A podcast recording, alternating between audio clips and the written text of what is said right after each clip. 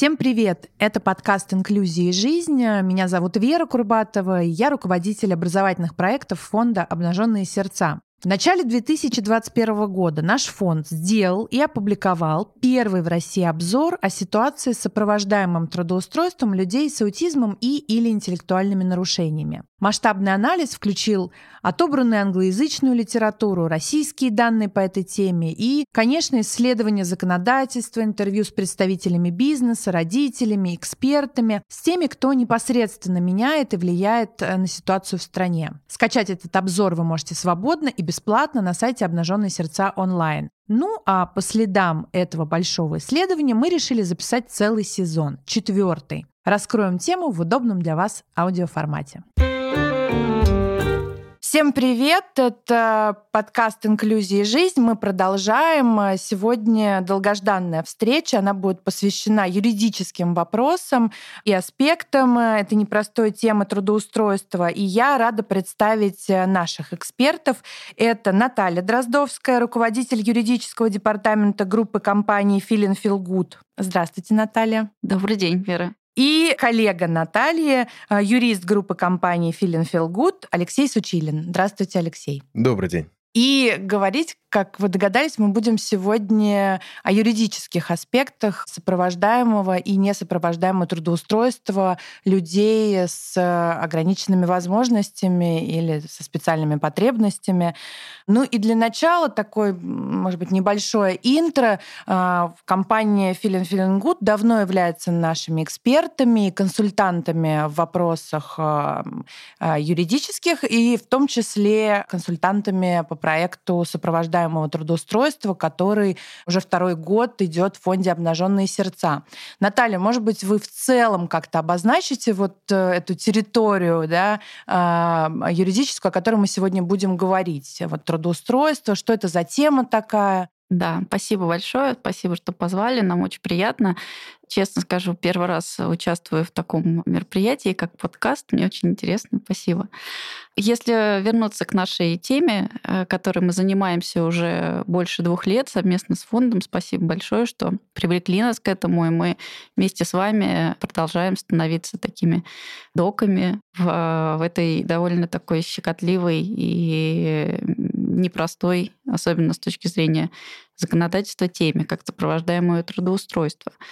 За последний год, вот благодаря фонду, опять-таки, мы, мы делали такое масштабное исследование законодательства различных юридических практик, практик государственных органов, судебной практики, естественно. Мы полностью погружались во все аспекты, которые связаны с тем, что же такое сопровождаемое трудоустройство, сколько оно длится, что из себя представляет эта поддержка, к каким органам люди могут обращаться, и все нюансы, связанные с их статусом, естественно. Естественно, как этот статус прописан, помогает ли им то, что было изначально прописано, потому что чаще всего это происходит еще в период детства и юношества.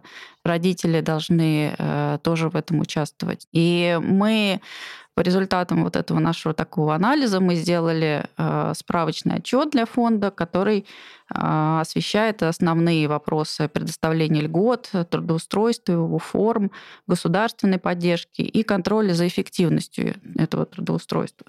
Работы очень много. Мы видим, что только у нас на обслуживании в компании находится уже пять фондов, которые занимаются этой проблематикой. А вообще, вот, готовясь к этому подкасту, мы нашли порядка тридцать пять, которые тоже занимаются этой темой по всей России. И так или иначе, Иначе огромное количество насущных проблем, интересов, которые необходимо лоббировать правильным образом. И динамика по изменению законодательства, к сожалению, на сегодняшний день не очень активная. Да, мы видим большое количество инициатив. Мы сами готовили для фонда сборник поправок и практических рекомендаций к каждому там практически постановлению и документу, и закону, который касается труда людей с ограниченными возможностями. И это ну, очень приличный документ, с которым, на мой взгляд, профильным ведомством и органам, конечно, можно как минимум ознакомиться и начинать работать. И, конечно, ну, в интересах фонда и, и коллег по сектору, и нас это продолжать эту тему двигать дальше, достучаться до нужных министерств и ведомств и пытаться менять жизнь к лучшему с помощью законодательства, привлекая к этому также и бизнес, потому что бизнес в этом сегменте тоже очень важен. Нам нужны смелые люди. Да, но я хочу напомнить нашим слушателям, что обзор, про который говорит Наталья, выложен абсолютно бесплатно в доступе на сайте «Обнажённые сердца» онлайн. Но я услышала и хорошую цифру, это примерно сорок плюс некоммерческих организаций, которые все-таки заинтересованы этой темой и активно в ней пытаются преуспеть. Ну, в том-то все и дело, что мы не уверены, что все заинтересованы, но мы видим, что это направление деятельности присутствует у очень многих. И, конечно, нам бы хотелось бы, чтобы они совместными усилиями двигались дальше. Это было бы логично, чтобы получить какой-то эффект со стороны государства в виде необходимого там, законодательства и как-то развития этой темы, потому что пока она, конечно, буксует. Угу.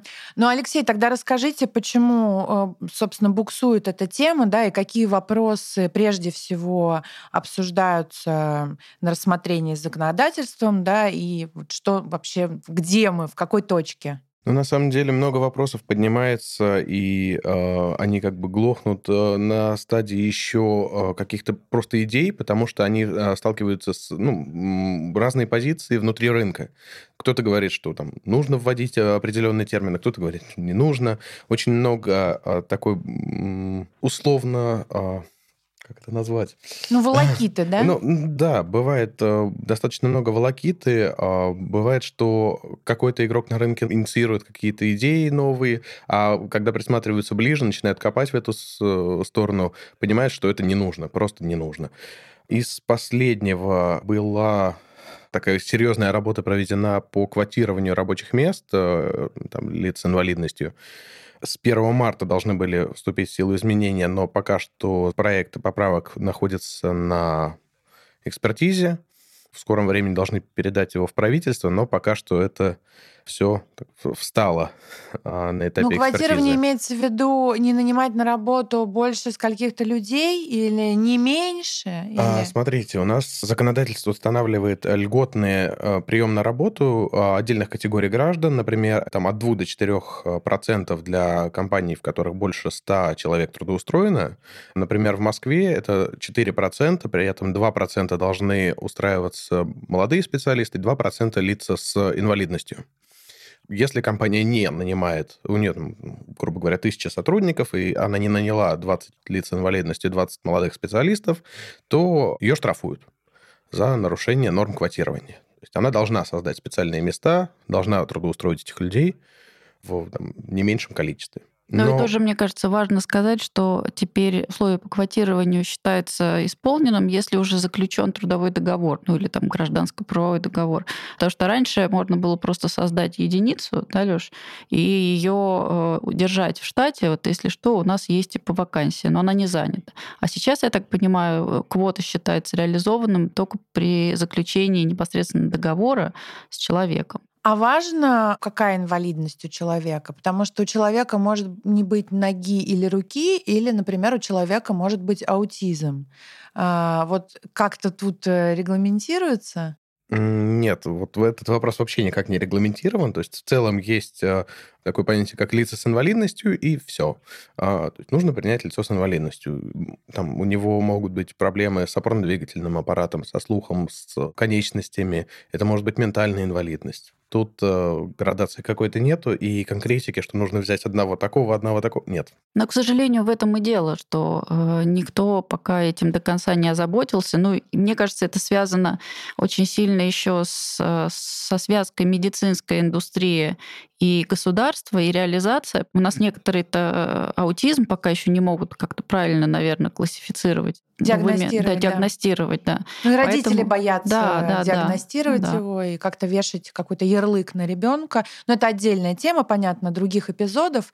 Но я понимаю, о чем вы говорите, да. Мне тоже просто кажется, что большая разница, какие нарушения у человека. И вот как раз мне кажется, я могу ошибаться, но группа, про которую мы вот больше всего переживаем, да, и работаем с ней, это аутизм, какие-то нарушения в развитии, синдром Дауна. Вот они как как раз здесь остаются как-то опять за барьером, потому что их брать тяжелее, им нужно необходимо сопровождение. Но мы, наверное, еще поговорим подробнее, да, о диагнозах и как это все влияет на юридические аспекты. Ну да, здесь э, достаточно большая проблема как раз на этапе э, установления диагноза. Во-первых, как уже правильно сказали, э, многие боятся получать диагноз. Некоторые говорят, нет, у нас абсолютно здоровый ребенок, то есть родители входят в такое отрицание. А э, еще есть большая проблема того, что, если говорить именно про аутизм, э, у нас есть понятие детского аутизма, но понятие взрослого аутизма не существует в России, он ну, отсутствует в перечне заболеваний. Ну, мы сейчас и, переходим да. на эм ка бэ одиннадцать, там уже это расстройство аутистического спектра, поэтому мы будем надеяться, что взрослым mm-hmm. людям с аутизмом не будут ставить шизофрению. Но вернемся вот к законодательству. Какие еще вопросы на обсуждении и, может быть, что уже вот-вот должно быть принято или не принято? Все ли права есть у людей с особенностями развития для того, чтобы устроиться на работу? Вот так же, как с законом образования. Все имеют право получить образование. Вот здесь, наверное, все имеют право трудоустроиться. Глобально, да. Но нюансы. Вот расскажите. Базовый принцип, да. Да, у нас, собственно, Россия подписала уже сто лет назад международные все акты, которые еще с советских времен они подписаны, и у нас нету запрета на труд. То есть глобально любой человек вправе трудиться. У него могут быть ограничения по трудоспособности, но он может осуществлять трудовую функцию. А здесь вопрос, как вы правильно сказали, есть нюансы. И нюанс как раз в том, какие ограничения у инвалида э, при трудоустройстве. Они в основном у нас прописаны в индивидуальной программе реабилитации и абилитации, так называемой ИПРА. Да. И очень часто мы сталкиваемся с тем, что ИПРА оформляется по какому-то шаблону, в ней не включается вообще ничего.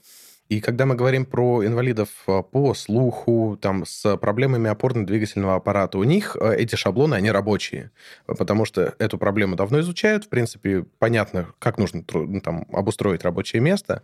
А когда мы говорим про людей с ментальной инвалидностью, с раз, здесь нужен больше индивидуальный подход, и, соответственно, если мы будем этот шаблон копировать, вставлять, он не будет работать для каждого инвалида. Тем более мы э, сталкиваемся с тем, что вот к нам часто в рамках даже работы с фондом э, обращаются отдельные родители, спрашивают, что нам нужно изменить в ИПРА, мы смотрим, а он пустой.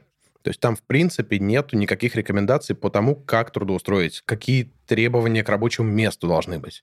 И, соответственно, вот с этим нужно бороться. Это вот То есть одна... они даже не знают на момент заполнения этого документа, насколько он пригодится в будущем, вот кого они смотрят в настоящий момент. Поэтому, конечно, на уровне там, государства необходимо, чтобы часть их образования была этому посвящена. Либо когда они получают свою докторскую степень, чтобы они понимали, что они должны это заполнять.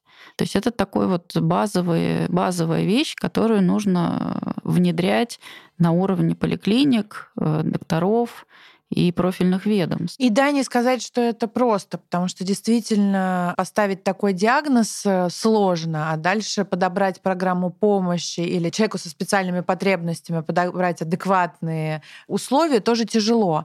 Но э, я правильно понимаю, что ИПРА все-таки может быть изменено? И опять-таки я понимаю, что родитель должен становиться специалистом своему ребенку, который вот должен каждый момент осознавать, что вот здесь нужно это внести, там нужно это внести, это отразится через десять лет, это через пять лет, или все-таки проще все, то есть можно менять. Ну, родителю действительно, к сожалению, пока что нужно становиться некоторого рода экспертом по всем вопросам. По крайней мере, до восемнадцати лет. Да. Но в любом случае ИПРА всегда можно поменять. Пока мы готовили отчет, еще два года назад сталкивались с тем, что некоторые люди писали, что в рамках медико-социальной экспертизы им предлагали не составлять ИПРА, не разрабатывать, и это, конечно, противозаконное абсолютно требование. Ни в коем случае нельзя отказываться от ИПРА. Сейчас этот документ обязателен, он нужен и для дальнейшего обучения, и для работодателя. Потому что если к работодателю приходит лицо с инвалидностью и говорит, я хочу трудоустроиться по квоте, то работодатель в этот момент имеет право запросить ИПРА. Во-первых, подтверждение, справку об инвалидности, во-вторых, ИПРА, в которой будут прописаны, как нужно обустроить рабочее место, какие условия труда должны быть у лица с инвалидностью. Если этого документа нет, все, уже нельзя нормально трудоустроиться. Соответственно, большой риск отказа. Но при этом ИПРА получается до восемнадцати лет, а трудоустраиваешься ты после восемнадцати. ИПРА можно получить и после восемнадцати лет. Ну, их, допустим, там, получает человек, который получил производственную травму, он тоже получает ИПРА. Ну, конечно, когда мы говорим про расстройство аутистического спектра, там документы получают до восемнадцати, но он может быть составлен и после достижения восемнадцати лет. Ну вот я услышала про как минимум один барьер, который есть. Это вот неправильная, некорректная составленная ИПРА, которая, соответственно, потом может помешать успешному трудоустройству. Ну, второе, мне кажется, это то, что люди могут сознательно не хотеть составлять этот документ. Конечно, тут э, надо думать, потому что почему они не хотят, да, почему это считается барьером. То есть просветительская работа тоже должна какая-то вестись о том, что это, есть ли такое заболевание, лучше ли в данном случае сделать ИПРА, или какие есть подводные камни, то есть что их демотивирует составлять этот документ. Возвращаясь еще к вопросу самого ИПРА, самого документа, есть ряд положений, на которые мы советуем обращать внимание. Это показания для проведения реабилитационных мероприятий, в частности, на подпункты про способность к обучению, способность к труду, к трудовой деятельности, потому что они не должны быть незаполнены. Иногда мы встречаем, что там, в принципе, выставляется способность от одного до трех. Не способен, там, практически не способен или способен с незначительными ограничениями. А иногда мы видим, что в ИПРА остается прочерк. И, ну, как бы непонятно работодателю, потом приходит человек, у него прочерк. Что это обозначает? Что нет ограничений, что есть ограничения, что вообще ничего не может человек. Очень сложно понять. Плюс э, стоит отдельное внимание уделить пункту рекомендации о показанных и противопоказанных видах трудовой деятельности. Он должен быть тоже заполнен. Он не должен быть общим, что вот нельзя работать. Что значит нельзя работать? Это ограничение труда, о котором мы уже говорили. Оно недопустимо. Ну да, то есть опять должен быть какой-то э, перечень хотя бы разрешенных видов деятельности соразмерно заболеванию или расстройству. Этого перечня, такого классификатора, которым могут пользоваться эти люди, их нет. Они либо не берут на себя ответственность, либо они просто не знают, либо иногда, наоборот, берут чрезмерную ответственность, как дают еще больше ограничений. Они же не понимают, как э, вот это конкретное там, расстройство соотнести с каким возможным будущим видом деятельности. То есть это вот очень сложно учесть. У них должна быть какая-то инструкция, как это делать. Безусловно, и родителям не всегда понятно, как отсутствие той или иной графы может отразиться в будущем на трудоустройстве. Соответственно, они тоже могут попросить поставить прочерк или что-то еще, но специалист на то и специалист, что он все-таки должен как-то разбираться. Но я услышала, классификатора такого нет. То есть это все на усмотрение конкретного человека. То есть, в общем, человеческий фактор. Да, то есть, по сути, в рамках вот медико-социальной экспертизы эксперты должны по-хорошему составлять не шаблон, а индивидуально подходить к вопросу. В некоторых случаях ИПРА выдаются дистанционно. Ну, о каком индивидуальном подходе можно говорить, когда шаблон высылают дистанционно? Здесь нужно подходить более детально к каждому. Это, опять-таки, вопрос проведения самой медико-социальной экспертизы. Пока она не будет проводиться как надо... На должном уровне, да. Но, наверное, и спроса такого не было, и запроса такого не было. Но я так понимаю, что последние годы, может быть, потому что мы в фонде об этом говорим, но мне кажется, что выросли уже родители, которые хотят трудоустроить своих детей и понимают, почему это важно. И сами, в общем, дети не растут тоже в замкнутых, закрытых квартирах, выходят на улицу, видят мир и развиваются. И, соответственно, тоже желают для себя каких-то занятий и трудоустройства. Но вот это все должно, видимо, как-то повлиять и на изменения как раз вот ну, э, да. в получении ИПРА. Да, а какие еще барьеры могут быть вот на пути к трудоустройству? ну, количество предложений, наверное, да, которые рынок готов предоставить. То есть это либо бизнес, либо это государственные компании какие-то сейчас, либо это ты родитель вот этого ребенка, у тебя есть свой какой-то семейный бизнес, ты пытаешься ему тоже помочь. Ну вот к вам обращается бизнес за советами. Вот чего больше всего боятся компании? Они боятся, что они не закроют квоту, их оштрафуют.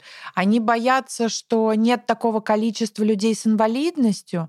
Они боятся, что люди с инвалидностью в принципе не могут работать. Ну и главный вопрос, я его хотела задать в самом начале, что людей с инвалидностью нельзя уволить. Мне кажется, они боятся сразу всего. Ну да, иногда изменения происходят путем каких-то титанических сдвигов и запросов снизу. Тоже не надо исключать огромного количества родителей, у которых дети, там, еще пока дети, например, да, но скоро они станут взрослыми людьми с нарушениями в развитии. И, конечно, это все в том числе экономика. Мы об этом говорили и там, в прошлом эпизоде, и в позапрошлом, что все можно посчитать. И, конечно, выгодно, когда большее количество людей работает. Но все-таки вот если про конкретику, чего боится бизнес? Давайте, можно ли уволить человека с нарушениями в развитии, с инвалидностью? Уволить можно, и это не проблема. Единственное, что действительно нужно делать работодателям, это создавать специальные условия труда. То есть это у нас сокращенный рабочий день, это увеличенный отпуск, это отпуск по болезни, который может... Он значительно больше, он неоплачиваемый, но все равно сотрудник выпадает. То есть если будет какое-то ухудшение здоровья, то такой риск сохраняется. В данном случае за прогул нельзя будет уволить сотрудника. То есть какие-то гарантии даются людям с особенностями. Но, конечно, как бы вот то, о чем Алексей говорит, что условия должны быть соблюдены и не нарушаться. Если они нарушаются, то тогда увольнение будет незаконным.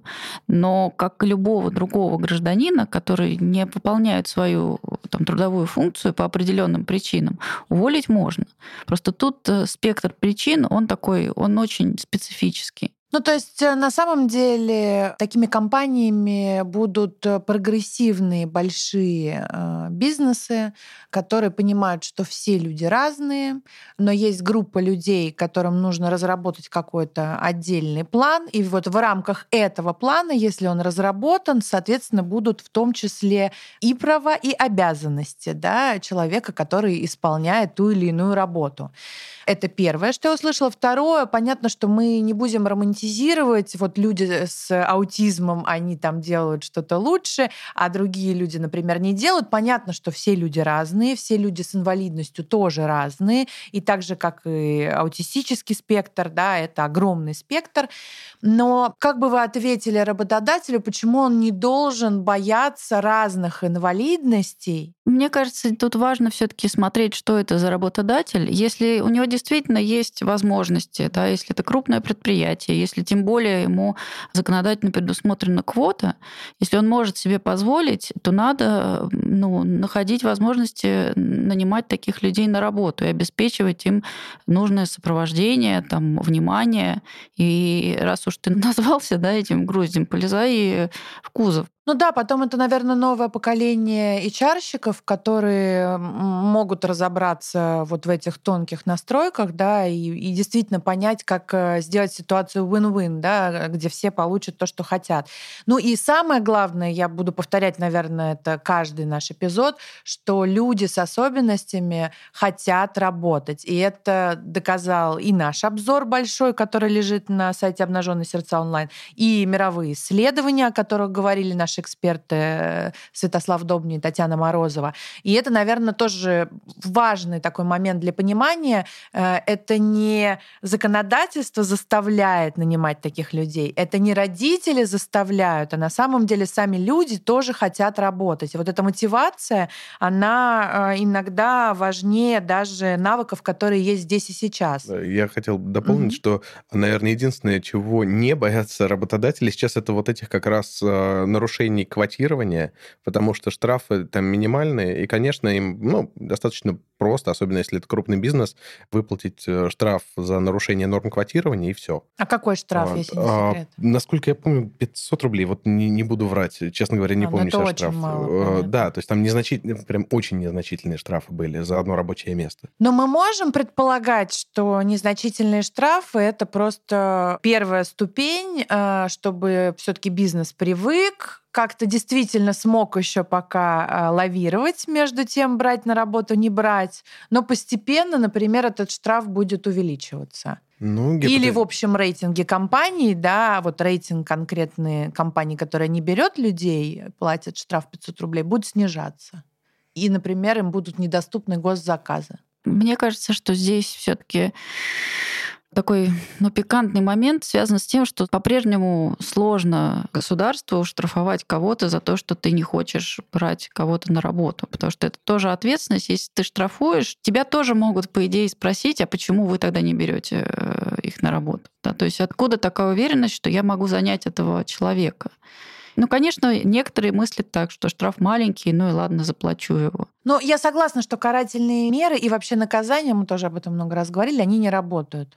Это правда, потому что мы не поощряем положительный результат, а мы как бы все время фокусируемся на, наоборот, каком-то негативном опыте. Мы немножечко поговорили про страхи работодателя, а какие страхи и, может быть, барьеры есть у родителей, которые до восемнадцати лет, соответственно, опекают своих детей. С ИПРА мы уже разобрались. Вот, может быть, какие-то еще есть страхи и непонимания? Да, есть, наверное, два глобальных страха, с которыми мы сталкивались. Первый, скорее, ну, он общий для любого родителя, страх за своего ребенка, что он попадет в новую среду, что с ним что-то случится, я не смогу это проконтролировать. Конечно, родитель не сможет там всю жизнь стоять за спиной у ребенка и нам на работе говорить, сделай это так, а это сделай по-другому. С этим страхом, к сожалению, на юридическом уровне ничего не сделать, разве что действительно убеждать людей, это э, такая долгая, кропотливая работа, что эти люди могут работать, самостоятельно работать, прекрасно работать. А второй страх, он финансовый. А многие люди боятся того, что они потеряют в деньгах, то есть человек будет работать, а получать будет меньше, чем получает на данный момент. Потому а... что пенсию отнимают, да? Или вот расскажите, как это устроено? Смотрите, здесь, наверное, надо отметить, что у нас существует три вида пенсии. Одна – это государственная, она там для очень узкого круга лиц. Это ветераны ВОВ, там, космонавты, еще. Есть пенсия страховая и есть пенсия социальная. Вот страховая и социальная пенсия, они отличаются по суммам незначительно. Они зависят только от того, есть ли у человека трудовой стаж или нету. То есть, например, на двадцать второй год пенсия страховая для там, общая составляет шесть тысяч четыреста, ну, округляя без копеек. А если мы говорим про пенсию социальную, она шесть тысяч триста для той же это категории по инвалидности, граждан. А, ну, это в целом, да, она выплачивается инвалидам. Mm-hmm. А, то есть разница там сто рублей будет, если брать одну и ту же группу инвалидов. Ну, плюс есть региональные надбавки, и они будут отличаться в зависимости от региона. В некоторых регионах, например, в Москве, здесь региональная надбавка не теряется для граждан с первой и пенсия, второй... Лёш, сколько составляет пенсия? В Москве двадцать одна с чем-то тысяча. То есть вот есть общая пенсия, угу. которую я там озвучил, там, для первой группы она там, двенадцать тысяч восемьсот. Или там двенадцать тысяч шестьсот, в зависимости, есть трудовой стаж или нет. Uh-huh. Даже один день стажа считается. А дальше в некоторых регионах идет надбавка до какой-то суммы. Uh-huh. То есть в Москве идет надбавка для всех граждан, которые там в Москве живут больше десяти лет, uh-huh. до двадцати одной тысячи ста девяноста трёх рублей. Так что происходит с этой пенсией, надбавкой? Вот что теряется, из-за чего родители переживают? Вот в некоторых регионах эта надбавка до регионального значения, она теряется. В некоторых регионах она сохраняется.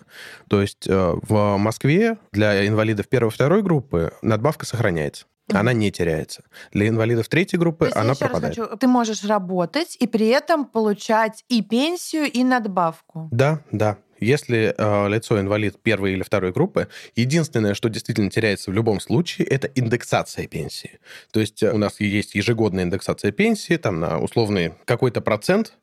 в зависимости от роста. Но при этом, если человек перестает работать, он снова получает пенсию с индексацией. Конечно, ему доиндексируют пенсию в следующем году до уровня этого года, соответственно. То есть, по идее, если родители с ребенком уже, не ребенком, а подростком или восемнадцатилетним человеком нашли потенциального работодателя и место, и готовы устроиться, то, в принципе, если зарплата будет больше индексации, то все это дело станет выгодным. Да, в любом случае это станет выгодным. Ну, смотрите, здесь э, теряется еще у самого родителя доплата за опеку, за над, опеку на, на, да, mm-hmm. за там, недееспособным. Или, там, но это тоже не, где-то шесть тысяч рублей? Нет, это небольшие суммы. До восемнадцати лет это десять тысяч рублей, а потом эта сумма тысяча двести рублей. Mm-hmm. Она фиксированная, и, ну, как бы эта сумма, она ну, в некоторых регионах, возможно, она критична. Понятно. Но мне кажется, даже если су... сравнивать зарплаты, это все равно будет... Там... В общем, если суммировать, то в месяц родители после восемнадцати лет потеряют вот эту надбавку за то, что они опекунствовали, и вот эту индексацию на пенсию. Индексацию. Поэтому, плюс... в принципе, если работа покрывает все эти расходы, то, конечно, это выгодно. Да, но не будем забывать, что в некоторых регионах они могут терять еще региональную надбавку. Ну, иногда это там условные пятьсот рублей. Но это нужно узнавать это в местных зависит, службах. Да, ну, в местных службах, в принципе, на региональном уровне, мне кажется, на сайтах администрации это все написано. То есть, допустим, в Санкт-Петербурге надбавки такой нету. Она пропадает, если человек выходит на работу. А можете сразу мне сказать, может быть, Наталья, вы, вот есть какое-то юридическое, может быть, тоже единое окно, куда родитель может написать вот а, все свои вопросы, например, потеряю ли я надбавку, или вот я в таком-то регионе, а, что будет с нашей пенсией, или это невозможно пока? Ну, сейчас, в принципе, государство упростило чуть-чуть этот порядок. Есть так называемая служба одного окна, и все можно делать либо напрямую через органы соцзащиты, либо через ну, доступные всем МФЦ, мос точка ру. Просто здесь важно понять, зачем ты обращаешься, да, какая категория это вопроса. Но если не знаешь, то надо идти на личный прием вот в органы. Насколько это дойдет до нужного места, именно твой вопрос, потому что все зависит от специфики. Да. Если это ну, вопрос про размер надбавки и положена ли она мне, я думаю, что ну, это нормально. А если дальше уже как-то нюансы, как мне трудоустроить, например, вот моего восемнадцатилетнего сына с учетом особенностей. Здесь, да, здесь хотя у нас тоже есть помогут. Центр «Моя карьера», они ну, себя позиционируют как центр, который на это настроен. И, по идее, они тоже являются, вот, наверное, точкой такого входа. Ну вот скажите мне, я не знаю, насколько этот вопрос в вашей плоскости. Вот когда у тебя ребенок с особенностями, ты, например, идешь, выбиваешь ему детский сад, потом школу, и ты понимаешь, что права на твоей стороне, и ребенка точно должны взять. Ну, а дальше уже человеческий фактор: директор конкретного садика, директор, там, я не знаю, школы, ну и так далее, и так далее, и так далее. Все в зависимости от того, тоже, насколько просвещены в том или ином образовательном учреждении, да, и тоже как подкован родитель. Вот что касается работодателей, можно ли так выбивать тоже место и заставлять работодателя взять на работу человека с особенностями? Или это все как бы по желанию и только мирным путем и так далее, и так далее? Ну, если говорить прям заставлять, нет, ни в коем случае нельзя заставлять, потому что э, трудовой договор – это все-таки соглашение двух сторон. Гражданско-правовой договор, там, я не знаю, с самозанятым, потому что лица с инвалидностью также могут работать как самозанятые по договорам гражданско-правового характера. Это в любом случае воля сторон. А отказать могут, в принципе, по любой причине. Конечно, у нас запрещена дискриминация, нельзя отказать инвалиду только из-за того, что у него инвалидность, но практика показывает, что можно найти миллион других причин, если там человек приходит и начинает кричать, что вы должны взять моего ребенка, потому что он вот такой вот весь из себя замечательный, а этого никто не знает. Да, да, но сколько вообще... да, но с другой стороны, я допускаю такую ситуацию, когда э, есть, например, предприятие, которое предписано вакансия по квоте, и люди могут биться туда годами, и там вакансия никак не заполнена. Это, ну, очевидно, нарушение, да, со стороны этой крупной компании. По-хорошему, если прям накипело, да, то есть люди, которые могут пойти и написать, например, заявление в прокуратуру. И прокуратура должна будет разобраться с этим случаем. Почему вот эта компания, в которой есть заявлена вакансия, есть конкретный прецедент, вот человек бьется туда уже последние три-четыре года. Но я вообще вижу, что человек у нас как-то в трудовом законодательстве не очень защищен. Я могу Но ошибаться? Нет, нет, нет, нет, нет. Как раз-таки у нас очень мощная защита идет на стороне суда и трудовой инспекции, потому что есть базовый принцип, что у нас государство стоит на страже интересов работника. И отсюда такой пристальный как раз интерес к письмам в прокуратуру, в трудовую инспекцию. То есть они обычно свои обязанности по проверке выполняют. Ну да, это хорошо, что вы развеяли какой-то мой миф, потому что мне как раз казалось, что мы как-то не особо защищены. Но, с другой стороны, вот, пожалуйста, дополнительный страх для работодателя, если действительно так застрахован человек, который работает, то, видимо, его и, и тяжелее и уволить, и не взять, и так далее. Ну, здесь, понимаете, опять-таки, основание должно быть подходящее. То есть, если человек не справляется со своей работой, и э, вы можете это доказать. То есть, ну, вот, у него была поставлена задача, она соответствует его трудовым обязанностям, у него есть должностная инструкция, в которой все прописано четко. Если эти документы не оформлены, если они оформлены неправильно, если с человеком там не подписан трудовой договор, конечно, ну, ну точнее, он подписан, поэтому он и идет там в трудовую инспекцию. Если документы не в порядке, сложно что-то доказать и обосновать, почему вы правы. А если все оформлено надлежащим образом, и при этом человек просто не справляется, При... Это может случиться, кстати, и с любым человеком, не обязательно с какими-то да, ограничениями. В принципе, лица с инвалидностью, они также подчиняются трудовому там, законодательству, как и все остальные. То есть здесь разницы нету вообще. А сократить человека с нарушением в развитии можно? Да, сокращение штата вполне. Угу. То есть они, все то же они... самое, все что же и самое. У обычных работников. Здесь вообще никаких исключений. Когда мы говорили про страхи родителей, можно еще сказать, что основные льготы, они не теряются. То есть некоторые боятся, что как только трудоустроится лицо с инвалидностью, они потеряют в целом все льготы, которые им, там, жилищные льготы, льготы по оплате налогов, еще что-то. Эти льготы, они установлены на, на федеральном уровне, они не меняются. Это важный комментарий. Но я так понимаю, что вот эти как раз все нюансы, если родитель очень-очень боится, он может узнать или в интернете, или там в службе одного окна, это как раз простые вопросы. Потеряю ли я льготу? Там, нет, не потеряю. Потеряю ли я надбавку на пенсию? Там, да, потеряю. Или так далее и тому подобное. Тут вот, я думаю, основные страхи еще касаются, а сможет ли он, а не сможет ли мой ребенок работать, а как к нему будут относиться в коллективе. А вот, например, в школе, не знаю, над ним смеялись, и был какой-то буллинг, а что будет на работе? Вот как-то... Это важная тоже тема, потому что мы очень много фокусируемся на сопровождаемом трудоустройстве, да, но на этом этапе чуть-чуть забываем про последующий процесс труда, уже когда человек приходит в коллектив. Конечно, ему надо помогать. А вот э, какие-то сдвиги еще законодательные происходят, произойдут? Что нас ждет, помимо квот? Помимо квот есть ряд целый вопросов, которые поднимаются, там, обсуждаются на круглых столах с участием там, администрации, президента.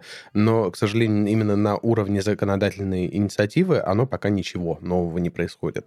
Единственное, что произошло за прошлый год, в двадцать первом году президент подписал указ о квотировании, о том, какой момент считается... Ну, там, незначительные изменения в формулировках были, и вот серьезные изменения — это момент э, исполнения квоты. Но ваш ответ как юристов — это хороший законопроект? Квоты — это хорошо?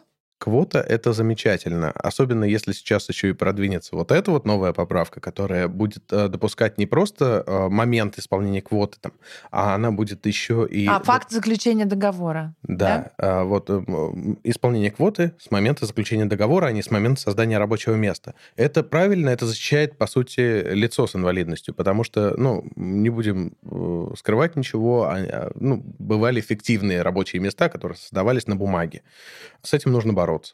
Еще как раз с первого марта должно было вступить в силу постановление об утверждении порядка и там, случаев выполнения работодателем квоты для приема. И очень важная особенность была, которую продвигал сектор э, некоммерческий, некоммерческих организаций, именно хотели прописать законодательно возможность заключения соглашений о трудоустройстве с другими организациями. То есть э, крупная организация, которая должна исполнить квоту, но у нее нет возможности. Они не могут взять к себе, у них там точные какие-нибудь вычисления, им нужны узкоспециализированные специалисты. Они могут заключить соглашение с, я не знаю, кафе, и трудоустраивать к ним, платить там частично зарплату, покрывать, и это лицо будет трудоустроено по квоте, но в другой организации. Mm, это интересно, это но очень это, хоро- такой это хорошее. Это, это, я бы сказала, такая благотворительность нового социальная времени, такая социальная миссия, ответственность. Да, да. И, э, корпоративная как... социальная ответственность. Ну, на этом тогда мы можем и закончить. Это какой-то положительный момент.